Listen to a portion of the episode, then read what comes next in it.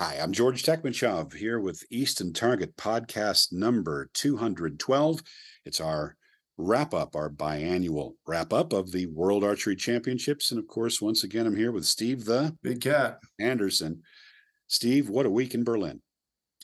Seemed like a really enjoyable week if you liked cooler weather in the summer and rain and wind.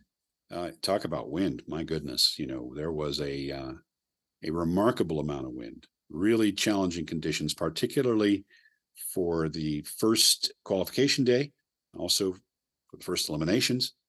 Uh, and that is the reason why I think we had some, I guess you could say, unexpected people making it through to the end. We also, however, saw some people who didn't shoot well in qualifications show what they're really made of toward the end. We'll talk about all that. Yeah, I think you had of the eight finalists, yes, there were some surprises in there um, because they're, you know, the, the the wind is the equalizer. It just created some interesting conditions. Uh, I think of our four world champions, you had four that were very deserving, shot really well, and I expect we'll see them to be continually competitive throughout their careers. I completely agree.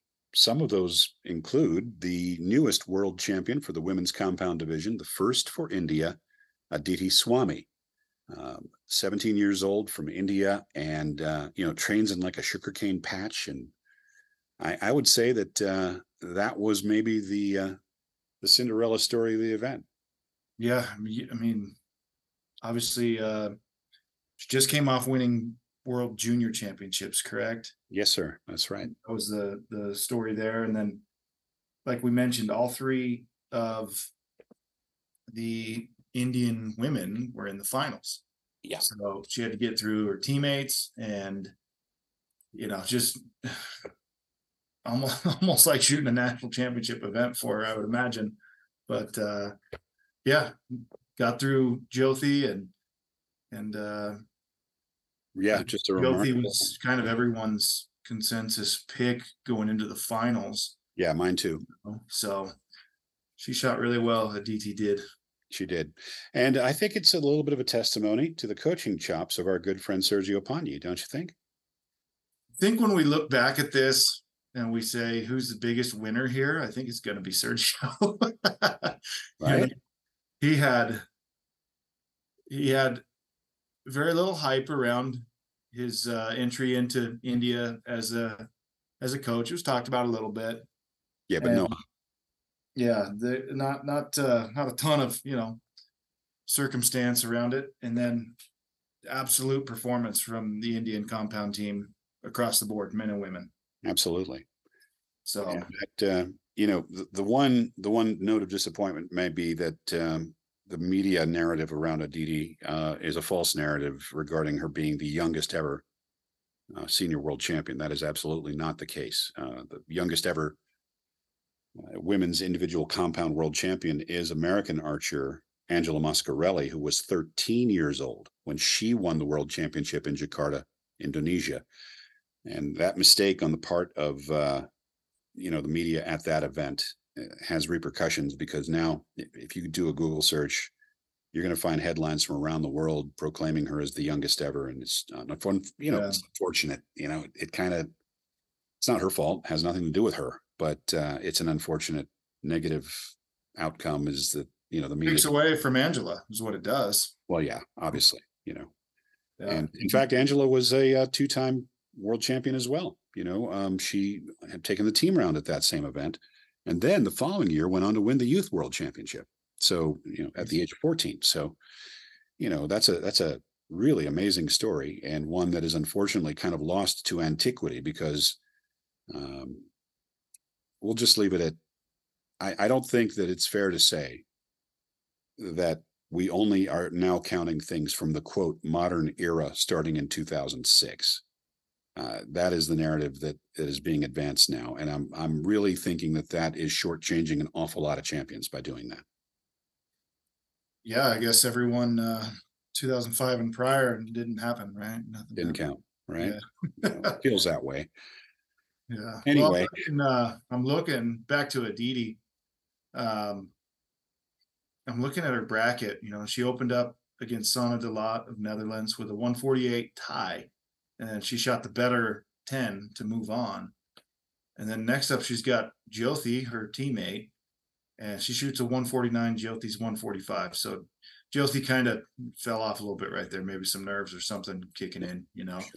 Um, and then Aditi gets in the gold match against uh, Andrea Becer- Becerra, Maya, as they call her in Mexico. Yep. She drops another 149. She misses, I think it was her last arrow or, or thereabouts. Uh, it was in the last end. She shot a 29. So, Beat Andrea by two. yeah, just crushing through the rounds too, shooting really, really well. Yeah, It's very the- high, very high level.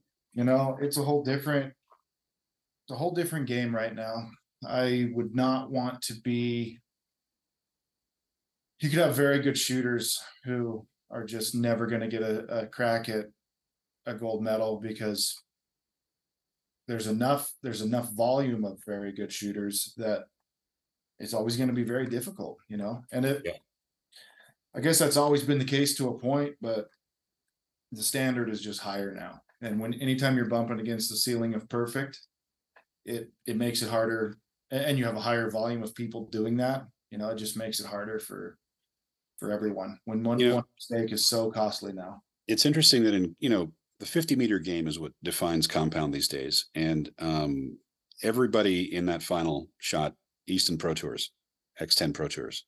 And uh, when you look at that, you realize the weather was not ideal. You know, there were wind gusts up to, uh, oh, 12, 17 miles an hour in some cases. Some rain started, especially during the recurves. And um, that is where an arrow like that comes through is is when the weather's not perfect, you know. Absolutely. It's uh it's a scoring ring difference an X10 to a four millimeter type shaft, say the Pro Comp, or you know, basically anything that any other brand is making. Their their outdoor arrows are typically a four millimeter. Um and when you can aim, I mean I've tested it. If it's an aimable wind, so I can still choose where I want to aim, you know, and, and fairly well execute a shot without getting bucked around by the wind. An X10 drifts uh, a half, you know, a 10, a 10 ring less. So it'll go center of 10 to edge of 10, whereas Pro Comp will go center of 10 to nine ring. So Yeah. it's it's a big difference, and you can't you can't compete with without it really. I mean, that's uh whenever people would ask me for arrow recommendations, I'm like, well, what do you want to what game are you playing? They're like, well, I kind of shoot a little bit of everything outdoor archery, you know. All right, are you really serious about 50 meters? Ah, I want to do it, but it's not what I, you know, it's not what I want to focus on. Cool, get Easton Pro Comp, best arrow for you. If they say I want to go make the US archery team or USAT junior team or something like that. Okay, you you need to have an Easton X10 or an X10 Pro Tour. Like it's a it's a must. It's just too big of an advantage to give up. When points matter, yeah. Yeah, and people will think like, oh, those are really expensive arrows, and I'm like, it's kind of interesting a consumer mindset that you know they'll look at an arrow that's two hundred fifty dollars and go, all right, cool, but then one that's four hundred fifty dollars, they kind of hesitate about, and I'm like, that two hundred dollar difference, you make that up. I mean, if you want to go shoot tournaments and travel around, you can easily find two hundred dollars in savings, but to give it up in your equipment, that's the last place I will give up cost savings in my archery career is in my equipment the last place. You know, I will do it everywhere else before I do it in my equipment. We had another unexpected champion in the men's compound category. You had uh, basically the cream of the crop in the uh, finals. You had guys like Mike Schloesser, Kim Jong Ho, and then you had the uh, the real fun story of this event. You had a shooter from Poland, Lukasz Przybylski, and you had Ojas Deotale. When we looked at that bracket, we went, yeah, Mike's got a you know real good chance of winning this thing. Um, you know, I, I know that Mike has issues sometimes on last arrows when it comes into high pressure events, but you know, generally speaking, Mike has consistently been able to deliver over the years. However, in the quarterfinals, we saw the shooter from India, Mr. Deotale, beat Przemysław Konecki of Poland, uh, 148 to 144. So, in compound terms, an overwhelming victory. Victory. Yeah. Then a one point win against Mike Schloesser in the semifinal, putting Mike into the bronze medal match and putting himself into the gold medal match. Uh, then you had Lucas Przybylski making it to the gold medal match, finding himself up against Ojas Deotale, having beaten the great shooter from uh, Korea, Kim Jong Ho. When you look at that situation, You know, Yeah. one forty-nine, one forty-eight over Kim Jong Ho. It's, Yeah. uh, it's crazy. You can't. can't give up a point. To your point no, earlier about yeah, arrows, We'll get you to know, that later. The gold can't afford a point. you cannot give up a single point at this level. It's just not uh, a- not available to you. You don't have the leeway. Because Deotale shot a perfect score in the final to beat Przybylski of Poland by only a single point. If that had come down to a shoot off, who knows what could have happened? But it didn't. One- never dropped. never dropped a single point.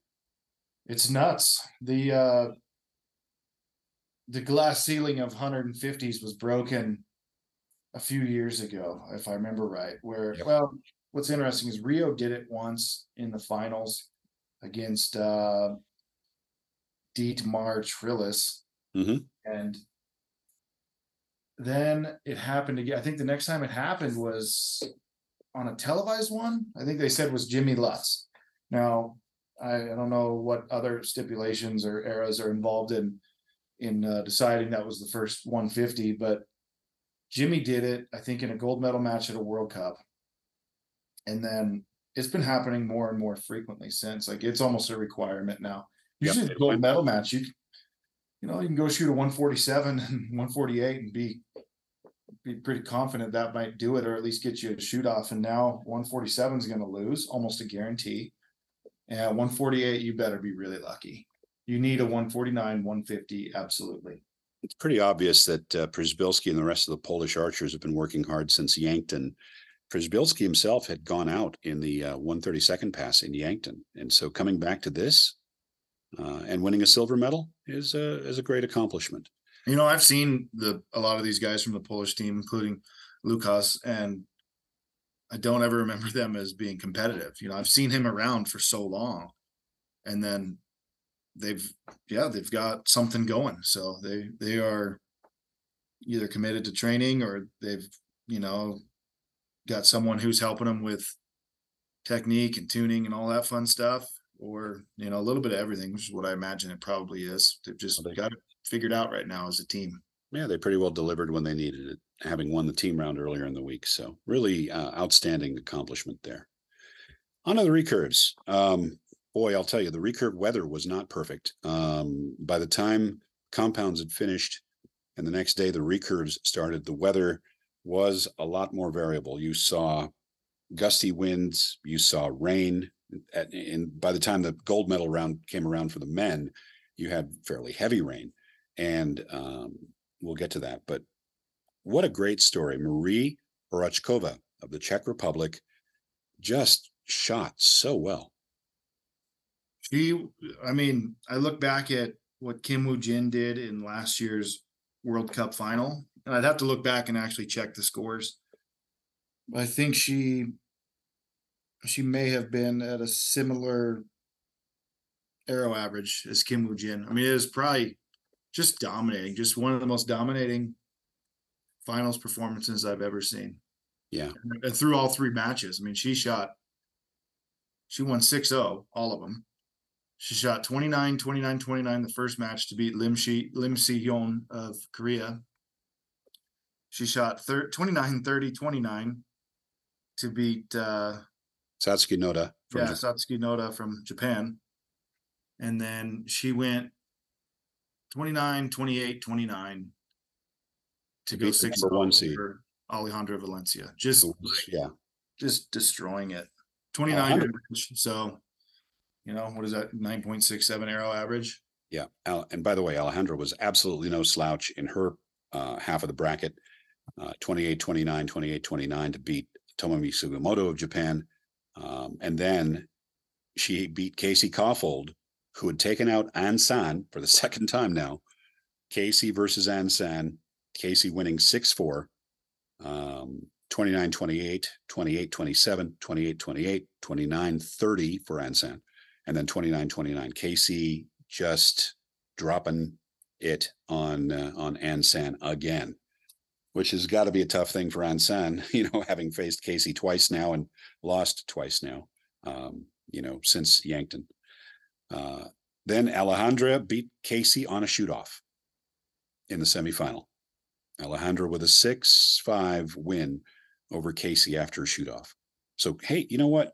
Kudos to Casey Kaufhold taking it this far, taking it to the semifinals.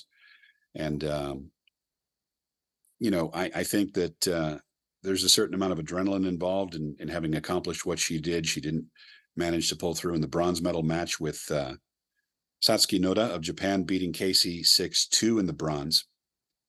But Marie Horáčková beat Lim Si Hyun of Korea 6 0. Satsuki Noda beat Kang the Destroyer 5 6. Casey Kaufhold beat Ann San 6 4, making it the first time in my hmm. practical memory that we didn't have a Korean in at least the semifinals in one of these events. I can't remember them uh, not winning a medal. You know, Yeah. and if you had told me, all right, there's eight women left, three of them are from Korea, their whole team is through. And by the way, they're qualified two, three, four. So, you know, they're they're on opposing sides of the bracket. Um, You got to go back 12 years to Turin, World Championship in Torino uh, uh, in 2011. So it's happened in recent memory, Well, yeah, I mean, in modern era.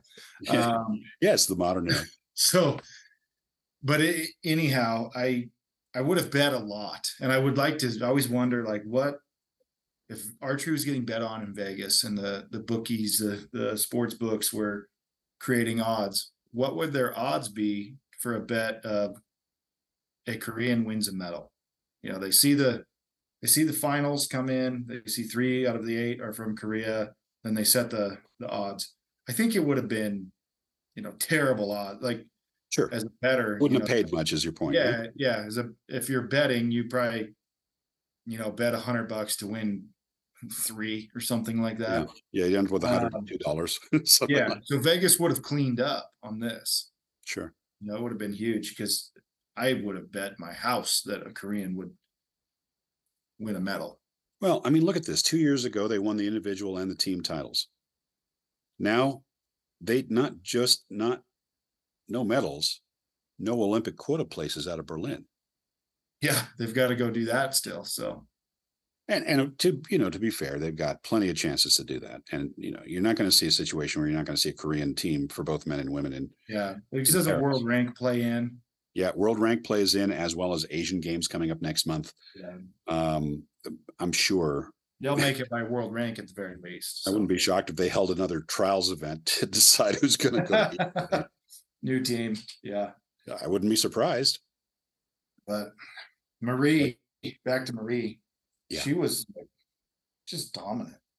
Just she just shot so well um you know shooting uh really it's only that you know if you think about this it's only the third time that the czech republic has won a qualifier for the olympic games for women's recurve so that is that is tremendous a Oh, great she'll be she'll be that team for life. Like they'll they'll continue to send her to the, you know. We talked a little bit in previous shows about team or countries that just select a person. And there's people like that in, in a country, you know, like that, that they're just gonna pick her. She's gonna be on the team forever. yeah as long as she continues to do what she's doing she's absolutely the biggest fish in that pond and um, just a great job against alejandra valencia who shot really well all the way through and of course uh, you know olympic slots for czech republic for mexico for japan and casey Kaufhold landed an olympic slot for the united states Right. So the US has an Olympic slot. If you're a listener, don't confuse that with Casey's qualified for the Olympics because she'll still have to go through our trials process correct and and earn, you know, if it's one or if they get three later, she's still got to earn her position.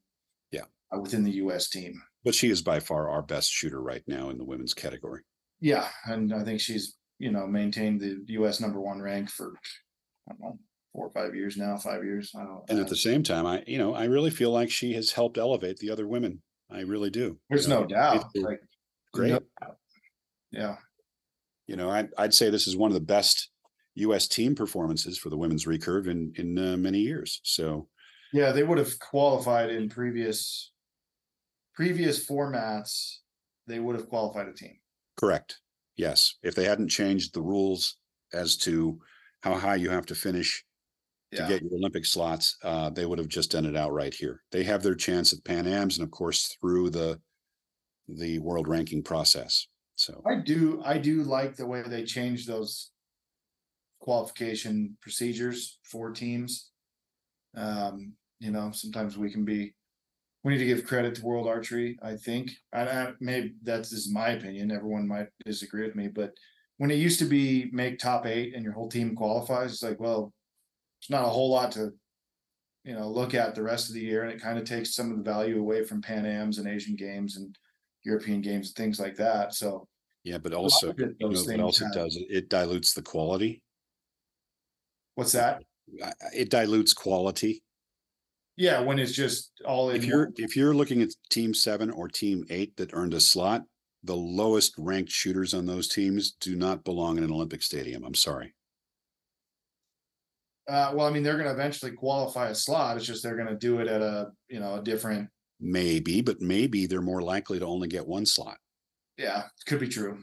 That's what I'm saying. Your, your number eight, your number seven teams that would have gotten a team round before. So Okay, got- I get what you're saying. Yeah, they might have just, hey, we, we got, we snuck a win at Worlds and we're in. yeah, You now, Like, you gotta get a win somewhere, a real Right. win. right. Yeah. Okay, So I- I got what you're saying. So actually, I'm in agreement with you that WA did improve that situation. It's going to end up filtering out. Steve, you've been to the Olympics. I've I've been to uh well, I guess I can say I've been to two in the modern era, but you know, six Olympic games. And you're looking at a situation where honestly, one third of that field doesn't belong there. It's kind of always the case and It's going to cut down on that. Yeah, it that's why like this world championship win for Meta is far more impressive to me than an Olympic win. The only difference being, you know, the the timeline whereas in Olympics you only get one shot at it. Yep. And uh, you know every 4 years and you get one every 2 years with world championships. But the difficulty of going and performing there's there's more archers at the world champs that are better. Now, I might even argue that certain World Cups are the most difficult to win because you add four people from certain teams that are very good instead of three. But that's neither here nor there because there's more frequency to those. So But you're correct. yeah. But And in terms of just what tournament's the hardest to win, I mean, sometimes that's probably Antalya World Cup. Yeah. You know? Yeah. By the way, that's a good segue to the men's recurve because uh we haven't yet talked about them. Oh, I spilled the beans on on Meta. Maybe you did, maybe you didn't. We're going to talk about that. Your uh, semifinalists for uh, for the men were Arif Pangestu of Indonesia, Fumiya Saito of Japan, Steve Wijler of Netherlands, Eric Peters of Canada, Marcus D'Almeida of Brazil, Kim Je Deok of Korea, Mete Gazoz of Turkey, and Ricardo Soto of Chile. Now, when you look at the quarterfinals, uh, your winners by one point, you had Arif Pangestu beating his uh, opponent from Japan. Uh, you had Marcus D'Almeida, the mustache from Brazil, Mustachio, beating Kim Je Deok 6 0, which was a surprise to me. And then you had Mete Gazoz beating Ricardo Soto of Chile 6 2, not a surprise there. But uh, you also had Eric Peters of Canada beating Steve Wijler 6 4. Now that was a surprise. And Eric did it again in the semifinals. He beat Mr. Pangestu of Indonesia 6 4. Meta beat Marcus 7 3. That was And- the, that was probably the biggest match, I would say. Yes. Meta dropped to 28, 29, 28, 28, 29. Marcus had a 28, 29, 28. The difference here, a Seven. 27 Yep. and then a 28. Yeah, so it was a two point difference. Yep. Over fifteen arrows, and that was a really, that was truly a great match. I Yeah. think Marcus. Marcus came on, so you know, I'm gonna just go away from what we were talking about and talk about Marcus for a second, but. he came on the scene so strong, like what, twenty fourteen or thereabouts, twenty fifteen? Yeah, really Yeah. made some improvements. Yeah. Yeah, he did really well, and then he kind of faded away. And he has come back uh, with just total vengeance. Like, you know, I don't know. if It's a comeback that started two years ago in Yankton, I think. you Yeah, know. but he, yeah, Yankton, he made the finals there, and then you know he won that World Cup recently, and he's just been, uh, he's been a, a threat and a competitor to win every medal at every event he's been at the last couple Yeah. of years. Yeah, And he ranked really third cool at this see. event in the qualifying round in absolute crap weather with a six eighty-two. Uh, you know, he was the highest ranked guy in the quarterfinals. And Yeah, then, he was. you know, I mean, he shot well. shot really well. He again, just cool to see him, you know, persevere and and uh, deal with those low points. And now he's at a higher point in his career than he's ever been. Mhm. Yep, agreed. Marcus beating Arif Pangestu of Indonesia, six four in the bronze medal final. So now you've got yourself a final. It's Mete Gazoz of Turkey versus uh, Eric Peters of Canada. Twenty-seven to start for Meta, twenty-eight to start for Eric. Thirty from Meta as a response, a twenty-eight again from Eric. A twenty-eight for Meta, Eric drops a twenty-four. Yeah, I I, watched that end, and I can't remember exactly what happened. I think he had a seven, an eight, and a nine. Does that sound like the correct math? Yeah, I think he opened with a seven, and uh, you know, then then he bounced back from that. kind of walked it in because he ended up with a 30 on the next stage while Meta had a 28. Yeah. So now Yeah. it's like, this is it. Like this end decides it, right? Or we're going to a shoot off. Correct. And so Meta delivers a 29. Eric delivers a 28. Job done. Meta Gazoz is your world champion. And Meta was shooting first. So he went, I think he went 10. Eric shot a 10. I believe he shot, I believe they, he shot a nine. Meta did. I think Eric may have shot an eight. He did. And then uh Meta closed with a 10, knew he had won. And uh, you know, Eric still had one arrow in the bow, but it was it was effectively over at that point. So Yeah, it went uh 10 8 X for Eric, 10 9 10 for Meta on that last end. but really good for Eric for getting out and you know, I don't think any of these genius prognosticators that we are picked him No, absolutely not. through Steve Wijler, let alone into the gold medal match and have it one end away from winning. Yeah, we were wrong. I would say that uh, you know what? That's why we have the event. I hope he continues to to compete at a high level like that. I hope he Be can nice to see, yeah. Yeah, our friends from the north, you know, we've seen Crispin Duenas medal at world championships and uh but there there hasn't been uh there's not a ton of depth maybe in the Canadian team and No, over the years they've had a lot of talent. You know, Yeah. um, every five or ten years, a really good Canadian archer comes along. But uh, you know, Sylvain Cadu may be the most recent guy that uh, had performed at this level. Um, in this case, uh, or Dave Dalziel. Uh, but you're looking at um, you know a- a new era maybe up in Canada if Eric and uh, his teammates can continue this momentum. yeah, But Mete Gazoz really, you know, and, and by the way, congratulations on shooting an X on your last arrow at the World Championship, Eric. That was that was epic. But Mete Gazoz winning with a, uh 29 on that last end, 6-4 victory. Mete Gazoz joining a short list of people who've been the current Olympic champion and then becoming the world champion. It's not a long list of folks who've done that. and he is just cementing himself as a all-time great i think like especially you know throughout he's a good qualifier. Um but he's incredibly strong in the matches. I think i think at the olympics he was like the eighth seed or thereabout. Yeah.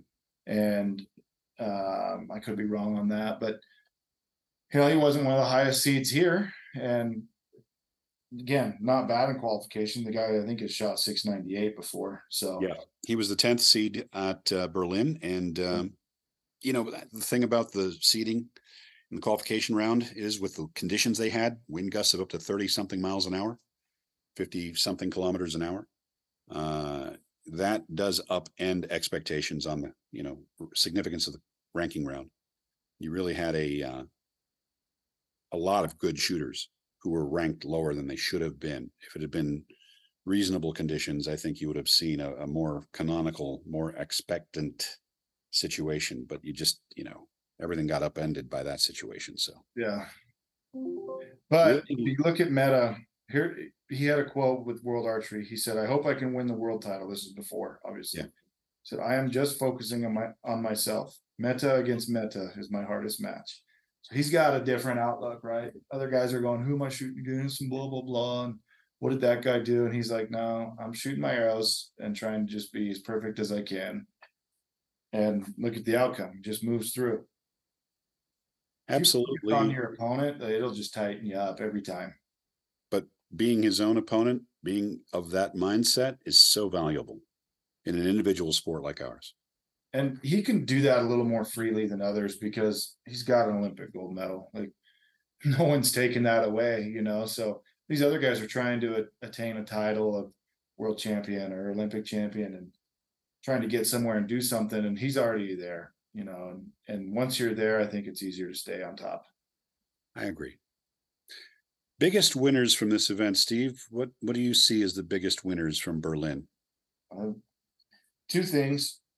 I'd say one is the recurve women. I think they have uh, proven to themselves that Korea is not an an unbeatable force, you know, and just as a whole, I think they have a, a greater self belief in in their ability to compete with them, Sure. and and this proves it to those who you know maybe didn't get to do it themselves. They go, oh, okay, they are beatable. You know, they're not unstoppable.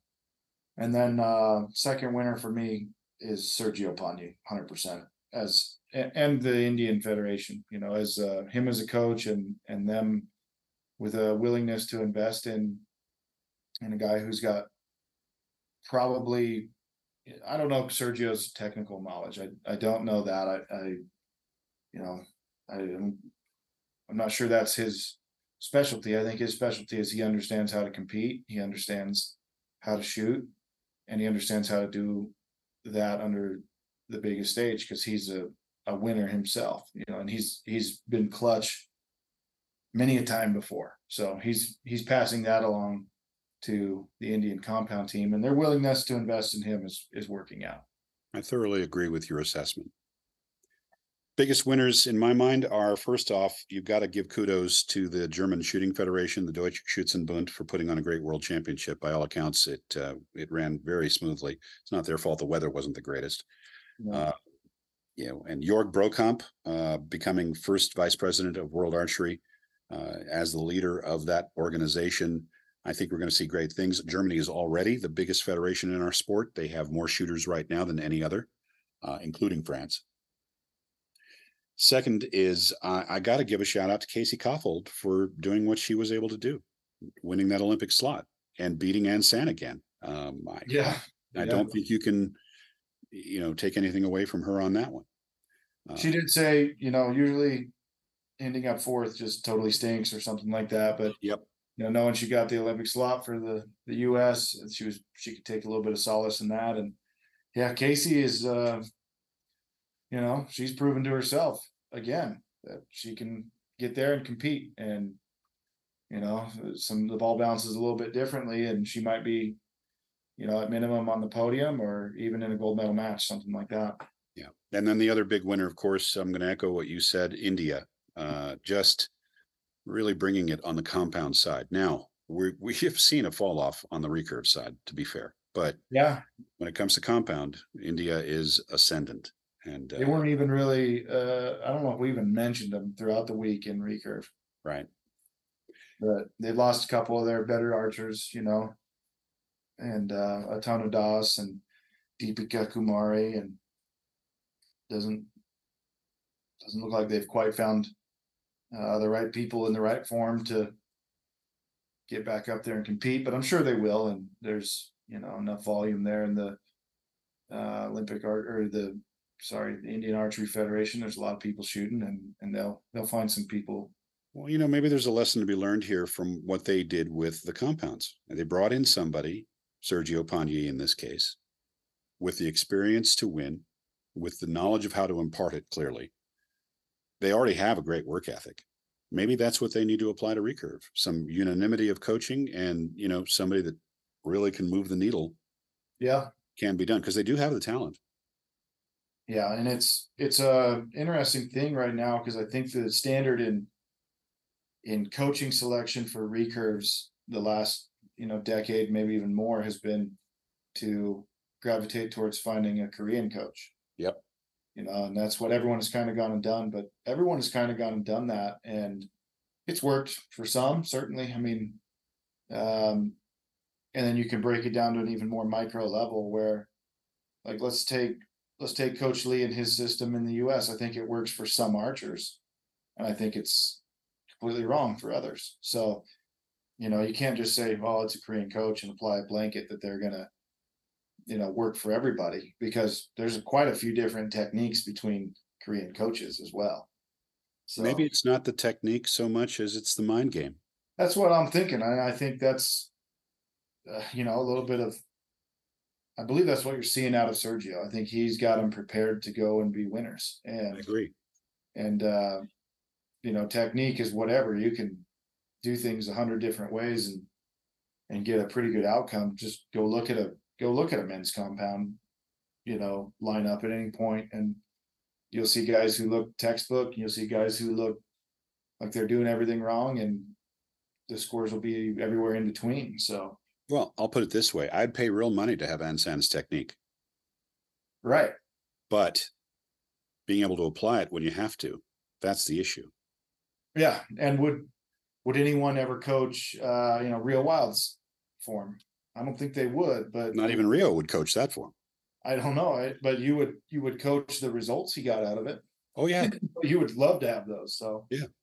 Um, and you could say the same about a lot of guys, you know, and, and uh, so yeah, I think you know, going back to it, you know, yeah, maybe they do take the approach of shaking up some coaching stuff or or I don't know. I don't know. There's there's too much dynamic to that for me to judge. I don't know what they've got coming up in the junior ranks. I know nothing about Korea or uh, Indian recurve archery right now. Now, the uh, the next category, if you're going to talk about biggest winners, are those who had biggest opportunities and didn't capitalize on them. And uh, uh, unfortunately, I I don't think we can be honest and not mention Korea here. Yeah. So yeah, I don't want to say biggest. We had biggest winners. I don't want to say biggest losers, but No, that's not what I meant at all. Yeah. people who people who had an opportunity but weren't able to capitalize on it would be how I'd put it. unfulfilled uh, dreams. Uh, yeah, you, you'd have to say the Korean women. At the same time, I don't think they should panic and you know fire sell and do everything different and you know like you, you Oh, I agree. having a new trials process or something like that. I think they just didn't have a good week, and that can happen when you're in conditions like these. So I would, uh, if I were them, I'd probably just lean into the strengths that they have and go to Asian Games and win that and qualify a team and uh, and you know then that narrative's gone and then they get to the Olympics and probably win again because if you're betting today, who's your bet on for recurve women's gold at Paris Olympics? Yeah, it's obvious. Yeah, so you know, nothing changed that much, but yeah, it's disappointing for them to go to the to a world championships and walk away with uh, less than they're accustomed to. Another opportunity was basically better media coverage or more accurate media coverage. There were narratives through the week that, you know, were disappointing to see if you know anything about the game. When when they interview Meta and they bill that as he could become the first person to be a two-time Olympic champion. And then they changed it to first man and got it wrong in both cases. Right? I mean, the first man was Darrell Pace. I guess that wasn't the modern era, but come on, really? Seriously? That is such a cop out to to to proclaim 2006 as your demarcation line. Yeah, I mean, there's it's okay to make a mistake, you know. I really, and it- as media, percent. I make mistakes all the time. everything- You, you darn well know it. But so do I, but you know, with everything going on and how busy uh World Championship week is, there's going to be mistakes. I think, sure, you know. but uh, mistakes of that magnitude from the people responsible for preserving the heritage of our sport is disappointing. All right, I'll just leave it at that. Yeah, and there's an opportunity to correct those mistakes too, so. Yeah. Correct them in a better way than redefining what matters and what doesn't as two thousand six. Yeah, it's uh. All right, too early, but you know, uh, when we look at Asian games coming up next month, I, I believe you will see a resurgence of Korea. But you know what? When it comes to the compounds, oh boy, India, they're going to be a big roadblock for Korea's uh, ambitions at Asian games. They are, and I didn't notice, I don't think Iran was at the World Championships. I didn't see them there. No, Will- they be at Asian Games? Uh, probably. That's weird to me. I don't, I don't know. I would guess if they're gonna skip World Championships, they would skip Asian Games as well, but they've always been pretty competitive in compound. Oh yeah, So That's why I'm wondering like what's going on there. men's and women's. Yeah. So that's strange, but uh, yeah, Another uh, step, of course, is to look ahead for almost one full year. I mean, we'll be right in the middle of the archery competition exactly one year from now in Paris at Les Invalides. Um, but if we had to predict right now, who's got momentum? Meta has got momentum. he's got momentum. I'm gonna say it doesn't work out in his favor. Just because, you know, it's rare. It's a different pressure, yeah. Has anyone ever went Olympic champion, world champion, Olympic champion? Darrell Pace would have if we had been able to go to the Olympic Games in 1980, but no, nobody's done it. So if I had to bet now, uh, I've been talking a lot about gambling, whatnot here. I don't really do it, but if I had to bet, Like now- we'd like we'd like it if it if it were popular enough. to- yeah, if it were, yeah, if archery could hit the the Vegas sports book, I would go, you know, throw some shekels down. I don't. I think I'd- wouldn't, but I'll tell you that I would enjoy the fact that there might be some uh, outside non-endemic interest in our sport that would allow for Right, that. Yeah, please. Anything is better than what we're working with now. So I would pick on the women's side. Man, that's a tough one. I I- think we're going to see Casey on a podium, Steve. I'm just going to say it. An Olympic podium, I could see that. I'm going Uh, to see. I'm going to say it right now. Yeah, I could hundred percent see Casey there. I think we're going to see. Um, if anybody's going to repeat, it could be An San. She could. She's been she's been at the bottom of the of the Korean team recently. However, she's Yeah, one of the few who's won an Olympic gold and then made the Korean team the next year. Usually they don't, you know. So I'm gonna take I've given Kang Chae Young a lot of chances. She hasn't come through for that big Olympic or that big championship moment. But I'm gonna take her. Kang the Destroyer. My absolutely insane wild card. I think we're going to see Ki Bo Bae make the team, and I think we're going to see Ki Bo Bae in the finals at the Olympic Games in Paris. Oh, that now that would that would generate some Olympic interest. Yes. right? All right, on the men's side, I'm going to tell you right now, on the men's side, I believe either Mete Gazoz wins the thing again, or we're going to see somebody win this thing that hasn't won it before, Or been you or know, you know, been been a contender before. yeah, been a contender. We're going to see a new, uh, you know, an Eric Peters style situation. All right. I'm gonna go with a man, this is tough. I'm gonna give three names. And I'm not saying these three are all podium. I'm gonna say these three have a chance to to get there. Den Habjan from Slovenia, Yeah, Steve Wijler. That's not too big of a stretch. I agree. and oh, I had another name in my oh, and Baptiste. Where's his? I gotta remember. Oh, from name. France. from France. Hmm, Baptiste Addis, I think it is. interesting choice. Let me It's find it. Home turf. I mean, there's something to be said for home turf. It's quite kind of why I'm going there. Yeah. old formula was if you hosted the Olympic Games, you were going to bring medals home. We saw that in China, for example. You know, shocking victory by a woman in China to you know, win the gold medal final against a Korean shooter in China. We saw a little bit of that in uh, Sydney, of course. We saw a lot of that in Sydney with Simon Fairweather. Didn't see it in 04 with the Greeks. Uh, but then again, you know, Brazil, we saw the emergence of the mustache. Uh, he didn't take it where he wanted to, but you know, shot well. I would suggest that you know if you're talking about French shooters, France does have a pool of talent. Uh, I predict we may see some of that talent continue to roll forward as the upcoming year progresses. However, I don't think that they're in a better position right now than say People's Republic of China shooters were back in 2008. Yeah, Uh, right you had a couple more years, maybe. But remember, this was a short Olympic cycle this time. It's going to be Yeah. tough for France. It's going to be difficult. I believe in my guy Baptiste though. Okay.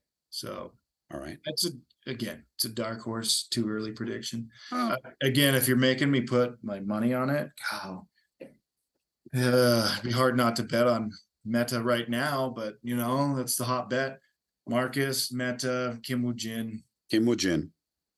You know, I mean, Kim Woo Jin, absolutely. This might this is probably his last chance at it, right? Well, I wouldn't put anything past him. I mean, look at uh, Ojin Hyuk. you know, yeah, I guess right now. going. How old is Kim Woo Jin? He's 31. Yeah, so he's still got like eight good years ahead. Yeah, so this probably is not his last Olympics, but and he hasn't made the team, right? I mean, we're assuming he's going to make the team. They're really good. He may, he may shoot really well, continue to be one of the best archers in the world, and never make an Olympic team again. And then again, he may win Paris. He might win Paris, and he might win L.A., and then he might retire, and then decide on a whim he's coming back for 2032 with a compound bow. yeah, and win a team round and say over as he fires the last arrow, Ojin Hyuk style. I'm going to throw out some random names for you. Uh, Jean Charles Valladont on his home turf. At what probably will be his last Olympics. Yeah, it, we'll see. If, you know, he's got to make team. My my belief is still in Baptiste. Okay. Baptiste Addis. Yep. Uh, again, I think John Charles Valladont has the depth of experience to, to be able to do great things. Steve Wijler, I agree with you. Uh, I believe Kim Je Deok has not yet brought his full potential to the game. That's true. Mauro Nespoli is going to be at least a spoiler. I think Takaharu Furukawa has got another podium in him. Um, I believe we may actually see Jackson Mirich be a factor if he maintains his current trajectory, the American archer. Yeah, I could see that too. And we can't write off Brady. I mean, he might just peak at the right time. You know, it's I agree. he he.